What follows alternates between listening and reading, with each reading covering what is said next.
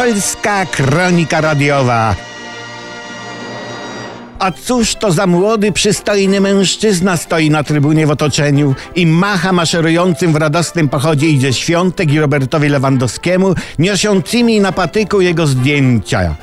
Za Igą i Robertem tłumy z transparentami niech żyje, bo jest wpyte, czy tuś nam tuś. Tak Olbratowski świętował zasłużone 25-lecie swoich codziennych felietonów.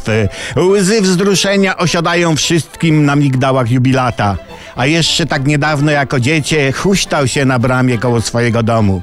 Dostojny jubilat przyznał się polskiej kronice radiowej, że nie pamięta dokładnie tamtego dnia sprzed 25 lat. Zasłania go mgła wspomnień i tumany uwielbienia. Oddajmy zatem głos Mickiewiczowi, który bardzo pięknie i wzruszająco tę chwilę opisał w panu Tomaszu. Księga czwarta, wersy od 369 do 380.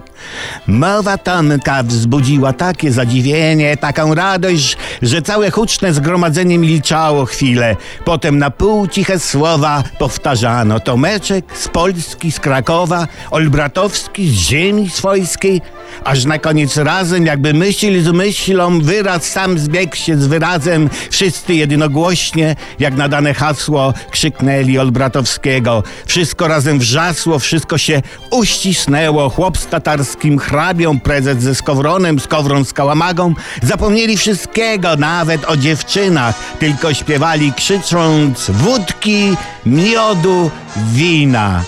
Z okazji rocznicy felieton Wolbratowskiego odbyły się w kraju liczne choć co, które może nie przejdą do historii, ale były.